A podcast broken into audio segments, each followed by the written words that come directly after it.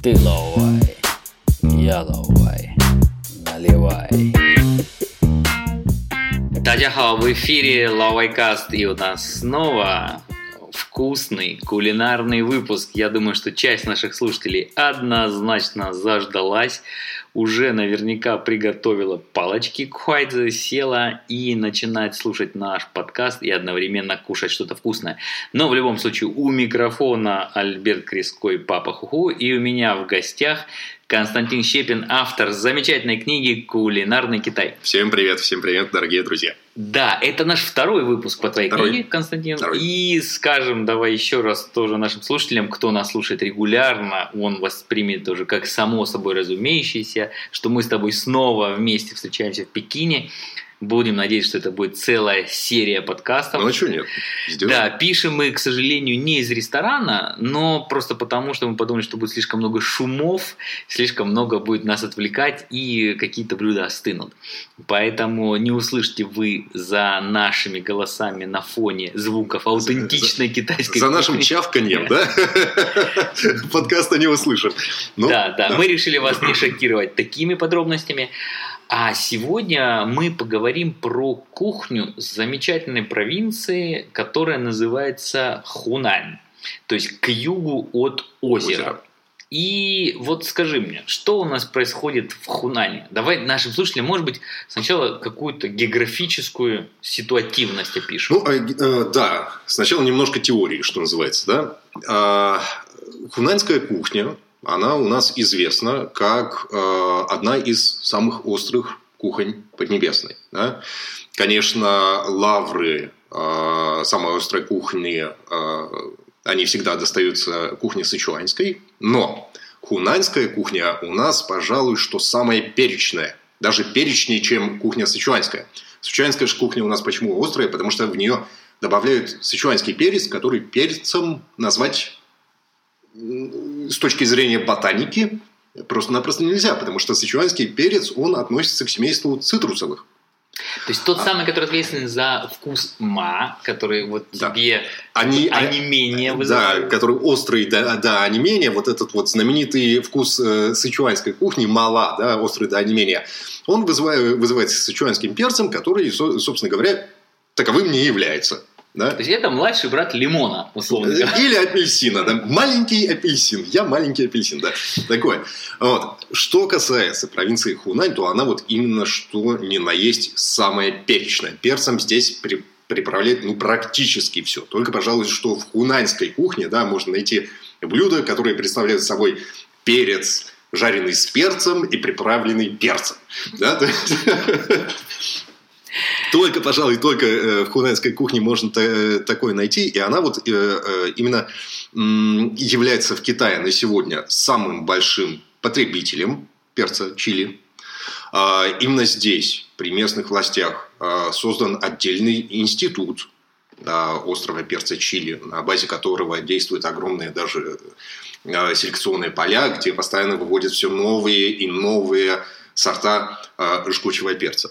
А Сам перец в Китае, понятное дело, что пришел, ну, по нашим меркам довольно поздно, это только где-то конец 16 века. А До этого об перце чили э, в Китае слыхом не слыхивали. Но Ну, потому что его не слыхивали и в Европе все-таки, был ну, на другом ну, континенте. Ну, это да, да. Все-таки перец, острый перец, чили – это уроженец у нас в Южной Америке. Сначала он попал а, в Европу, а потом уже как-то а, дополз до Китая. Но в Китае он стремительно стал настолько популярным, что уже в XVIII веке европейские ботаники, европейские ученые считали и были уверены почему-то, что именно Китай является родиной острого перца. Потом, конечно, все-таки справедливость историческая восторжествовала и проследили путь э, острого перца чили обратно а, в Южную Америку, да, но э, так или иначе в 18 веке все, э, все считали, что именно Китай является родиной острого перца. Настолько острый перец в Китае уже был к тому времени популярен. А вот ты знаешь, обычно, когда спрашивают, а почему китайцы едят такую острую кухню, ну, как человек не очень разбирающийся в этом вопросе, я, конечно, нахожу такой ответ. Ну, вы знаете, перец уже обладает свойствами нейтрализовать разные патогенные микроорганизмы и прочее, прочее, чтобы вот не заболеть, как бы ели острое. Но не знаю, вот в такой своей трактовке прав ли я, или это просто я вот что-то выдумал, а к реальности это не имеет отношения. Э, к реальности это имеет отношение, но я бы начал не, несколько с э, и, иных вещей, да, а, все-таки острая пища в Китае еще до прихода перца чили как такового, да, она уже была известна, потому что все-таки а, сычуанский перец, да, к моменту прихода перца чили его уже использовали, да, в приправу его где-то начали использовать э, еще при династии Тан. До этого Э, сычуанский перец э, использовался исключительно как благовоние, э, по вот, историческим преданиям, да, перетертый в порошок мелкий сычуанский перец, его досыпали в шпатлевку, которые покрывали стены императорских наложниц, чтобы это все так пахло и благоухало остреньким, да. Вот. Говорят, императорам э, и высокопоставленным вельможам нравилось. Так вот, до династии Тан э, сычуанский перец использовался исключительно как благовоние, а начиная с династии Тан постепенно его стали использовать уже как приправу, да. То есть э, со времен династии Тан и вплоть до 16 э, века, когда пришел уже конкретный перец чили, да, все-таки э, сычуанский перец, он уже использовался как приправа, поэтому китайцам была в восьмом случае в отдельных регионах уже знакома острая пища. Поэтому как бы на китайский живот, да, острый перец чили, он не был какой-то дичайшей новинкой. Уже острое знали, да, просто это был другой острый, да. Мы уже говорили, мала, э, жгучий до онемения. Это вот как раз сычуанский перец, да. А аромат э, перца чили в Китае называется сянла, э, ароматно острый, да. То есть э, перец чили на, китайский, на животы китайских едоков лег. Они уже были знакомы с острой пищей. Потом, конечно, стали э, выясняться удивительные свойства перца. Да? Ну, э, прежде всего, конечно, в там, не знаю, в 16-17 веке про такие штуковины, как витамины и так далее, да, знали как-то с трудом, да, еще во всяком случае, ну, не настолько была наука хорошо развита, да, но так или иначе, э, уже тогда выяснялись э, замечательные э, свойства перца как такового. В частности, еще с тех времен а, перец использовали летом, чтобы спасаться от жары. И до сих пор... поел перца и пропотел, и... Ну да, бурное потоотделение, оно вызывает, собственно говоря, охлаждение вашего организма, да, ну, собственно говоря, на этом принципе работает, не знаю, тормозная жидкость, да, в машинах то же самое. Вот. То есть э, у вас выделяется испарина, и как-то организм сам по себе охлаждается. Уже, уже в те времена это использовали. Кстати говоря, сейчас вот э, китайская диаспора в Африке, которая постоянно растет, мы знаем, у Китая с Африкой очень хорошие отношения, такие братские, да, вот, а китайцы в Африке сейчас исключительно на красном перце и сидят, чтобы по, по такой жаре именно спасаться от очень э, серьезного такого а, зноя. Потом, с развитием науки, понятно, уже э, стали проявляться и э, другие э, чудодейственные свойства перца. Во-первых, перво-наперво выяснилось, что все-таки перце чили это, пожалуй, самый богатый витамином С пищевой продукт. Его больше гораздо, чем в лимоне, в киви, в апельсинах и где угодно. Если вам нужно такой удар витамина С, ешьте острый перец. А затем выяснилось, что собственно говоря, вот что дает этот жгучий э, вкус перцу чили, это вещество, получившее название капсаицин. И выяснилось, что э, это э, прекрасное вещество может подавлять развитие, как ты, Альберт, уже сказал, э, раковых клеток в организме. Сам перец чили является прекрасным антиоксидантом, то есть его очень э, активно пользуют для профилактики именно э, различных онкологических Э, заболеваний, даже отчасти для, э, ну, так скажем, для того, чтобы остановить их развитие на ранних стадиях. Среди китайских чаровниц э, острый перец чили известен своим свойством помогать от угревой сыпи. Да? Вот, то есть молодухи очень часто едят и э, э, острый перец, именно чтобы избавиться от угревой э, сыпи. И также э, существует поверье, что он очень полезен для похудения. Да? Но злоупотреблять им не надо, потому что некоторые барышни доводили себя именно острой перечной диетой и до язвы желудка. Да? Потом Перец же хорош ну, э, по китайской кулинарной и традиционной медицинской традиции да, только в два сезона года. Это летом когда при помощи его спасаются, так скажем, народный уже способ китайский, да, спасаются от жары, от жары благодаря тому, что усиленно потеешь. И во вторую а, половину осенних сезонов. Да? А, во вторую половину всего осеннего сезона, где-то после а, осеннего солнцестояния и вплоть до наступления уже зимних периодов, вот, э, э, которые по традиционному китайскому календарю 24 периода, да, вот э, об этом мы говорим. То есть вторая половина осени тоже очень хорош именно перец а, чили. Зимой его есть уже нельзя.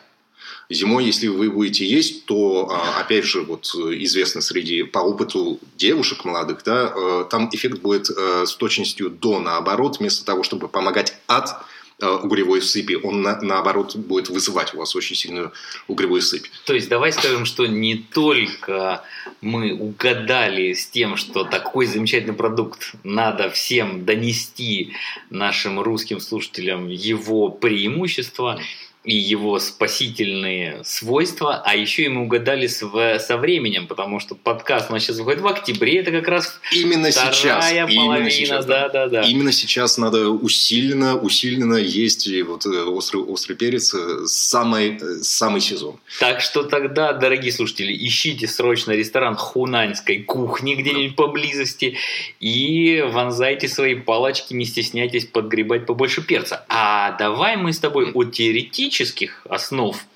перечного дела и фармакологических, медицинских и косметических его свойств, mm-hmm. перейдем к вопросу чуть более конкретному. Давай. Вот мне, опять-таки, к человеку, который китайскую кухню любит, mm-hmm. ест, я давай тебе признаюсь как на духу. Вот разбуди меня среди ночи, спроси про хунаньскую кухню, какие блюда я вот сразу назову. Mm-hmm. Конечно, я назову голову э, карпа, которая в двух видах перца приготовлена да. с лапшичкой, потом mm. которую приносят. То есть у вас голова такая разрезанная на две части, обычно огромная, посыпанная одна часть красным перцем, другая не менее жгучая, может быть даже более зеленым перцем. Mm.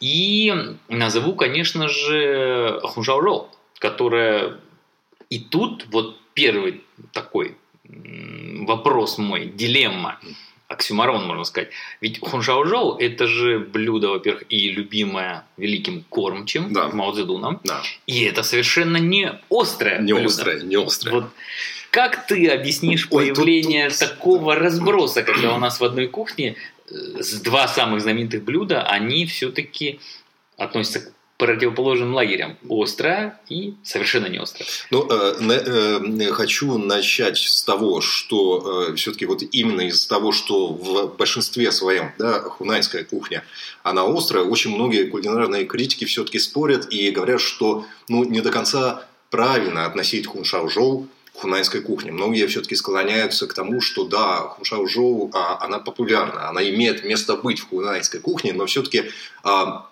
по своей консистенции, по своему аромату, да, по всему, по всему она ближе к бэнбанцай, ну, которая шанхайская кухня. Да, шанхайская. Вот. И, и шанхайские, да, и шанхайские кулинарные критики, а, они вот машут руками, топочут ногами и тоже говорят, что, ребята, это исключительно наше, это исключительно такая дзянсузско-шанхайская джидзянская, что, э, пожалуй, кухня. Э, серьезно, ну, правда, если так пробовать, да, весь, э, так скажем, всю линейку хунаньских блюд, Хун Шаожоу в него ну, как-то как неправильно, не, не, не до конца вкладывается. В общем, да? это как утконос. Да, да, это такой утконос, э, утконос э, местной хунайской кухни, поэтому до сих пор кулинарные критики ломают копья. Да?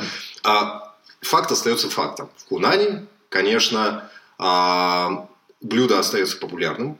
Может быть, может быть, некоторые критики говорят так, что к хунайской кухне да, а, это блюдо причислили потому, что это было одно из любимых блюд Мао Цзэдуна, который был уроженцем Хунани. Да? Некоторые вот не исключают, что именно поэтому причислили, а Мао Цзэдун, конечно, в Хуншаожоу души не чаял. Он говорил, что а, Хуншаожоу особенно полезно для интеллигенции, особенно для мозгов полезен жирок. Да, давай нашим слушателям, кто вдруг не знает, что такое хуншаожоу, это вареное мясо. Это кусочки мяса, вареные в специальном красном таком соусе. И Поэтому называется, то есть как бы Да. красновареное Красножи, крас, красножарено пареное мясо, тушеное, да? ну, тушеное мясо в красном да. соусе. И обязательно в этом мясе, потому что это свинина, будет Да. присутствовать жир. Да. Но В том, числе, поскольку... в том числе и подкожный, как я понимаю. Да, да. Но поскольку э, нужно сказать, что поскольку тепловая обработка хуншаожоу, она ведется несколько часов, да, вот э, именно все э, жиры-жиры, что называется, да, а, неполезные, они как-то вы- вы- выпариваются из него. И говорят, что все-таки хуншаожоу те вот жировые прослойки, которые мы видим, да, это все-таки не жир уже, а это а, популярный нынче коллаген. А, да, да, да, Да, да, да. Коллаген это тоже очень правильная и полезная вещь. Ну Абсолютно. хорошо, давай тогда отойдем от хуншаожоу. Вот, Вернемся к более, так скажем, традиционным, да, да, для скажи нашим слушателям, вот что бы ты советовал, если человек сейчас пойдет в хунаньский ресторан? Мгм. Что там надо заказать обязательно, даже если ты пойдешь один? Ну, а, давайте по порядку. Э, Можно я начну не с а, самого известного и гремящего на всю страну блюда вот, рыбьи головы, да, а со своего, персонально моего самого любимого блюда. А, Называется оно а, нунтя сяо чао жоу. Мясцо по-крестьянски, собственно говоря.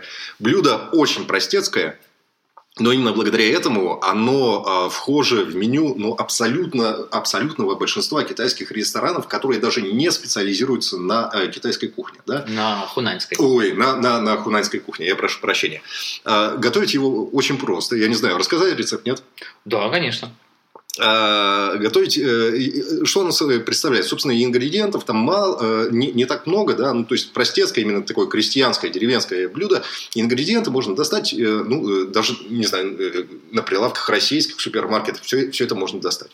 Значит, берется свиная грудинка жирная, да, ну, чтобы там, конечно, не сплошной жир был, да, но мясо тоже присутствовало, нарезается тонкими лепестками, значит, разделывается хорошая, добротная головка чеснока. Причем э, чеснок рубить не надо.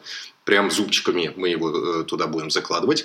А, Прям зубчиками он приготовится вот до идеальной консистенции. Если его начинать резать, он может немножко подгореть и таким не очень будет. Да?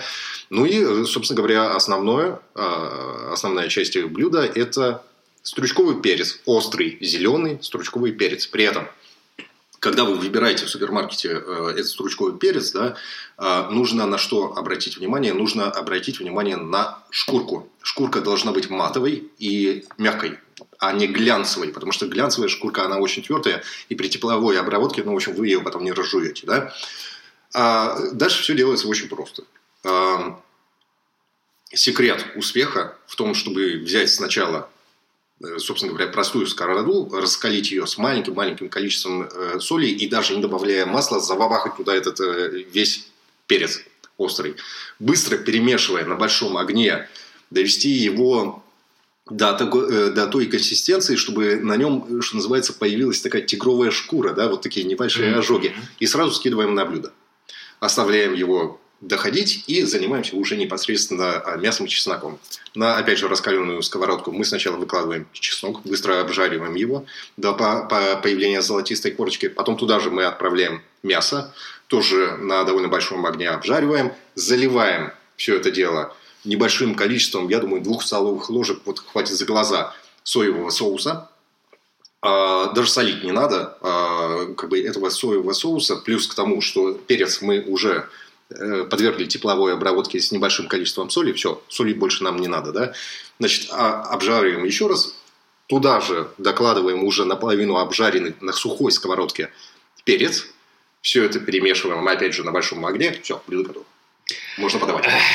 Так, Ну, слюнки, есть слюнки потекли. Несложно, несложно. Это, а, на, на моем опыте, это а, блюдо любому российскому едоку, а, ну, ну вот просто с таким удовольствием на живот ложится, что, что я, я не видел, э, конечно, для многих э, российских едоков в Китае, вот они одни от одного нос воротят, другие от другого, да, но я не видел ни одного соотечественника, которому не нравилось бы а, вот это мясцо по-крестьянски.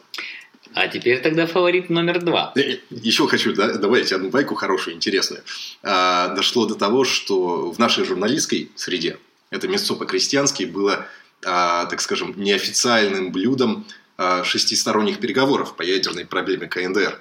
Потому что они в Пекине проводятся в правительственной резиденции Дяоютай, когда они тогда еще велись а ресторанов вокруг было мало, и единственный ресторан, который самый близкий к воротам, была такая мелкая-мелкая, э, не очень чистая, но очень вкусная э, хунайская лавка, э, такая э, обжорка маленькая. И вот, собственно говоря, все журналисты с купом э, из всех стран, которые участвовали в э, шестисторонних переговорах, которые освещали шестисторонние переговоры, только это мясо по-крестьянски, только и наворачивало за обе щеки. Как-то оно даже...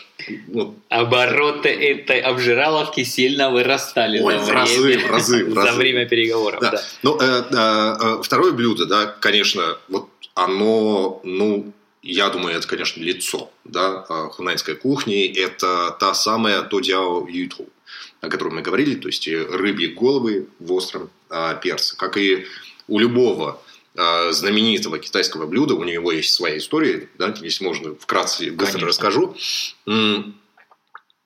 Оно, по преданиям, да, э, родилось благодаря поэту, дипломату Э, и политику XIX э, века Хуан э, Цзунсяню. Он отработал на дипслужбе в Японии, США, Англии, в общем, много где, нахватался либеральных идей. И в конце XIX века, значит, присоединился к китайскому движению за либеральные реформы. Мы знаем, что это китайское движение было быстро придушена императрицей Циси. Да, 100 дней продержалась. Да, многих казнили без суда и следствия. А Хуан Цзуньсяня это э, участь э, миновала, слава богу. Почему? Потому что ну, после всей его дипломатической службы у него было очень много друзей, дипломатов. И дошло до того, что э, британский генконсул при подавлении этого движения за реформу, он прямым текстом сказал, цитирую, «Если китайские власти решат казнить Хуан Цзюньсяня, то Великобритания отобьет его силой».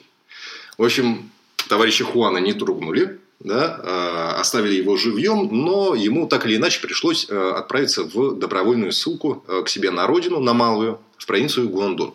И когда он э, проездом, что называется, с Парижем в Малмыш остановился в провинции да, Хунань, а, остановился он в одном небольшом селении, ну, как раз путь вот как раз середина пути, да, экватор, что называется, он проезжал и решил там, ну, немножко пожить. Ну, дипломат настолько а, очаровал местных селянок своим умом, а, шармом, политическим и поэтическим, каким политическим, поэтическим видением, что специально под него местные крестьянки приготовили вот эти вот рыбьи головы в рубленом перце. Говорят, что блюдо должно было символизировать, что господин Хуан – это человек большого и острого ума. И еще наверняка и поэтических, и политических талантов. Да, да, и да, один из видов перца был ответственен наверняка за один талант, а другой за другой. Абсолютно. Ну, в общем, очень-очень такое образное политическое блюдо с очень красивой, собственно говоря, историей. Хотя к хунаньской кухне э, причисляют очень много э, и блюд, которые мало какое отношение к этой провинции имеют. Да?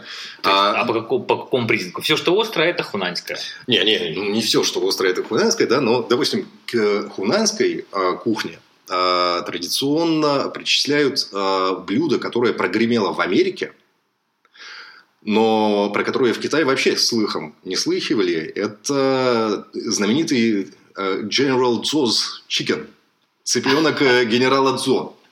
Его э, причисляют именно к кунайской кухне. Э, это, э, собственно говоря, ну, я думаю, в США это э, блюдо знакомо, там, не знаю, каждому более-менее образованному американцу. Это было любимое, кстати говоря, блюдо Генри Киссинджера. Да, то есть, э, в Америке хорошо его знают. Не чуждо это название, собственно говоря, и российско-китайским отношениям, потому что блюдо назвало, названо в честь генерала Дзодзунтана, который хотел у России в свое время отвоевать Алтай на алтайско-синьцзянской границе.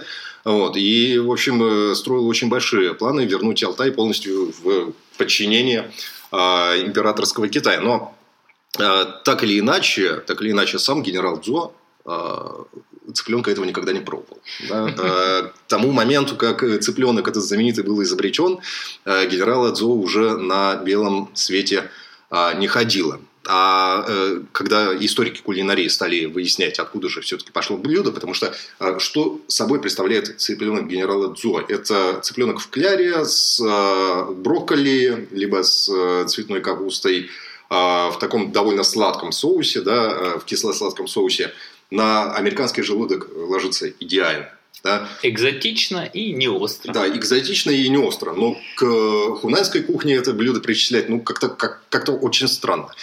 Так или иначе причисляют. Почему? Потому что изобретено оно было уроженцем именно провинции э, Хунань. Э, был такой повар Пен Чангуй. Э, он э, в свое время после э, гражданской войны между китайскими коммунистами и э, приверженцами партии Гаминдан уехал на Тайвань. Э, и это блюдо именно изобрел э, в где-то 1954 или 1955 году, примерно, когда э, на Тайвань приезжали американские генералы в, во время разгара первого тайваньского кризиса, собственно говоря. Вот этим блюдом оно специально было приготовлено для американских генералов, вот им почивали. А американским генералам, говорят, очень понравилось, когда вот где-то 10-15 лет спустя пошла новая волна популярности китайской кухни с началом нормализации американо-китайских отношений, этого цыпленка в Америке снова вспомнили. Специально съездили на Тайвань и э, увезли рецепт по растущим, как грибы после дождя, да, а, китайским ресторанам в Америке. Вот блюдо там прогремело. Но как бы э, в, в Китае, в Хунане, кстати говоря, потом хотели открывать специализированные рестораны, но те быстро очень обанкротились, потому что хунанцы так посмотрели и сказали, а, а где перец? А где перец, товарищи? Во-первых, а во-вторых, с такой-то вот э, самой историей Идите-ка вы нафиг, да? называется. Да-да-да, попытались в Тулу привести самовар. Да-да-да. Но давай тогда от таких вот импостеров, маскирующихся под хунаньскую кухню, будем переходить у нас, кстати, скажу нашим слушателям, что подкаст будет не сильно долгим сегодня. Mm. А почему? Потому что сразу после него мы пойдем кушать именно эту самую да. хунаньскую кухню. Ну, так что у нас время поджимает. Вот давай скажем нашим слушателям, что еще, какое блюдо однозначно надо заказать при походе в хунаньский ресторан. Давайте два. Давайте два. Э, очень оперативно расскажу. Э, расскажу да? Во-первых, Хунань, она же еще знаменита чем? Она э, звони, знаменита э, своей э, вяленой свиной грудинкой, которую называют лажу. Да? Э, очень многие ее называют китайским беконом. Вот. А, и эту а, лажоу а, готовят совершенно по-разному, но один из самых популярных рецептов – это, собственно говоря, просто свиная, копченая свиная грудинка, обжаренная на очень большом огне с свежим сельдереем. Вот идеальное, очень простое и идеальное сочетание. Но тоже не острое. Тоже не острое. Кстати говоря, вот Видишь, вот, мы вот, с тобой вот, находим да, необычные, интересные да, да, аспекты. Вот. А э, ложоу при этом, э, собственно говоря, можно его готовить и дома, но очень многие делают э, одну ошибку. Когда его вялят, обмазывают большим количеством соли, поэтому, когда его вы отправляете в сковородку, секрет какой, надо его на паровой бане продержать где-то порядка 10 минут. Вяленое мясо становится более мягким – отдает излишнюю соль, и потом сельдереем вы отправляете его на сковородку. Вот это будет самый смак. Если вы его не подержите на паровой бане, то будет слишком солено и жестко. А давай я воспользуюсь этим моментом, чтобы mm. нашим слушателям сказать небольшую грамоту, mm. потому что вот обычно, э, когда люди начинают учить китайский язык, что самым типичным является, или когда спрашивают, а что там с китайским языком, люди говорят, ну вот 4 тона. И обычно начинают мама, мама. Да, да, да, да, да, а да, вот да, да. мне кажется, что надо вообще учить на другом слоге. Это ла. И почему я это упоминаю? Потому что ты упоминал только что блюдо ла. Mm. И здесь было ла первым тоном, что да. значит вялить. А ла четвертым тоном это значит острый. Это поэтому... уже острый. А По... есть еще друг, другой ла это тянутый, как тянутая лапша. Да, Ну, но это- она тоже первым А, она тоже, тоном. да, да, да, она она тоже первым тоном. Да. Так что вот видите, у нас, по крайней мере, есть два кулинарных ла и ла. И не путайте ла и ла, пожалуйста. Да, это очень сложно. Ну и в заключение, э, самое, одно из самых тоже знаме- знаменитых, это э, местный э, вонючий тофу из чанша. А, Не путайте его с пекинским вонючим тофу, который зеленые кубики, да, так называемые. Потому- Чаншасы, а, э, Потому что ну, хунаньский он черный, правильно? Хунаньский он черный, да. И по-настоящему вонючим тофу его, э, если вы в Хунане вот этот э, чаншаский вонючий тофу будете так называть, а на вас могут еще и по- подобидеться, потому что официальное название, да, это все-таки чанша йоджа тофу. То есть Жареный в масле. да, жареный в масле. Действительно, он немножко вонючий. Он немножко вонючий, но хунаньцы этот аромат э, вонючим не, не назовут. Если мы так посмотрим, да, вообще, э, из чего делается закваска для этого тофу, да, чтобы его мариновать перед обжаркой в масле, то делается оно из очень э, таких ароматных ингредиентов. Это сянгу, э, Грибочки. да, грибочки. Это водка Матай. То есть, э, вот классический именно э, соус да, для, э, для маринада. Это водка Маотай. И это побеги бамбука. Вот побеги бамбука, да, а, э, кисловатые побеги бамбука суань-сунь, они придают вот эту вот небольшую воньцу тофу, который был заквашен да, в, в- в этой за- закваске. Но в Хунане не надо никому это, это рассказывать. В Хунане он считается ароматным и ни разу не вонючим. При- причем закваски такие, да, вот хорошие, качественные закваски. Они могут, э, я не знаю, работать, в них могут тофу квасить десятилетиями. А, Сегодня есть самый... они как бы идут э, в такой оборот постоянно. Да, то есть э, могут добавлять грибов, э, могут доливать маутай, могут досыпать э, кислого бамбука. И на сегодня говорят, что самые э, старые закваски для чаншавского жареного тофу уже за 80 лет. Ее заложили в 1938 году и используют до сих пор. Вот, слушайте, интересно было бы поесть такой доуфу, такой йоджа доуфу, который заквашен в 80-летней закваске. Это да, это да. Да. Ну и, конечно, к нему, к нему подается э, традиционно, опять же, соус, который, основа которого это острый перец чили, то есть все, все получается замечательно вкусно. Но все, нам однозначно надо заканчивать наш получасовой подкаст. У меня потому- слюни уже на воротнике. Да, потому что, скажем нашим слушателям, а те, кто знаком с китайским кулинарным этикетом, что уже 18 часов 24 минуты, то есть как минимум на 24 минуты мы опаздываем на наш ужин. Давай я скажу небольшую очень грамоту. Давай. Она буквально два иероглифа, потому что мы вот сегодня все время говорили про хунаньскую кухню, но нашим искушенным слушателям это не пригодится, они и так это знают, а неискушенным скажем, что в Китае она называется сян цай. М. Но сян там это топоним, это иероглиф, у него ключ вода и сян, который значит взаимно, например. То есть дерево и глаз. Это происходит по названию местности, и, соответственно, вот оттуда пошло все такое общее обозначение хунаньской кухни. Поэтому, если вы хотите сказать хунань цай, вы можете сказать, но правильнее Да, будет сян цай. сказать сян цай. Да, можно еще в дополнение э, грамоте э, скажу, как э, на хунаньском диалекте будет звучать хаучи, то есть вкусно. Давай. Хаутя.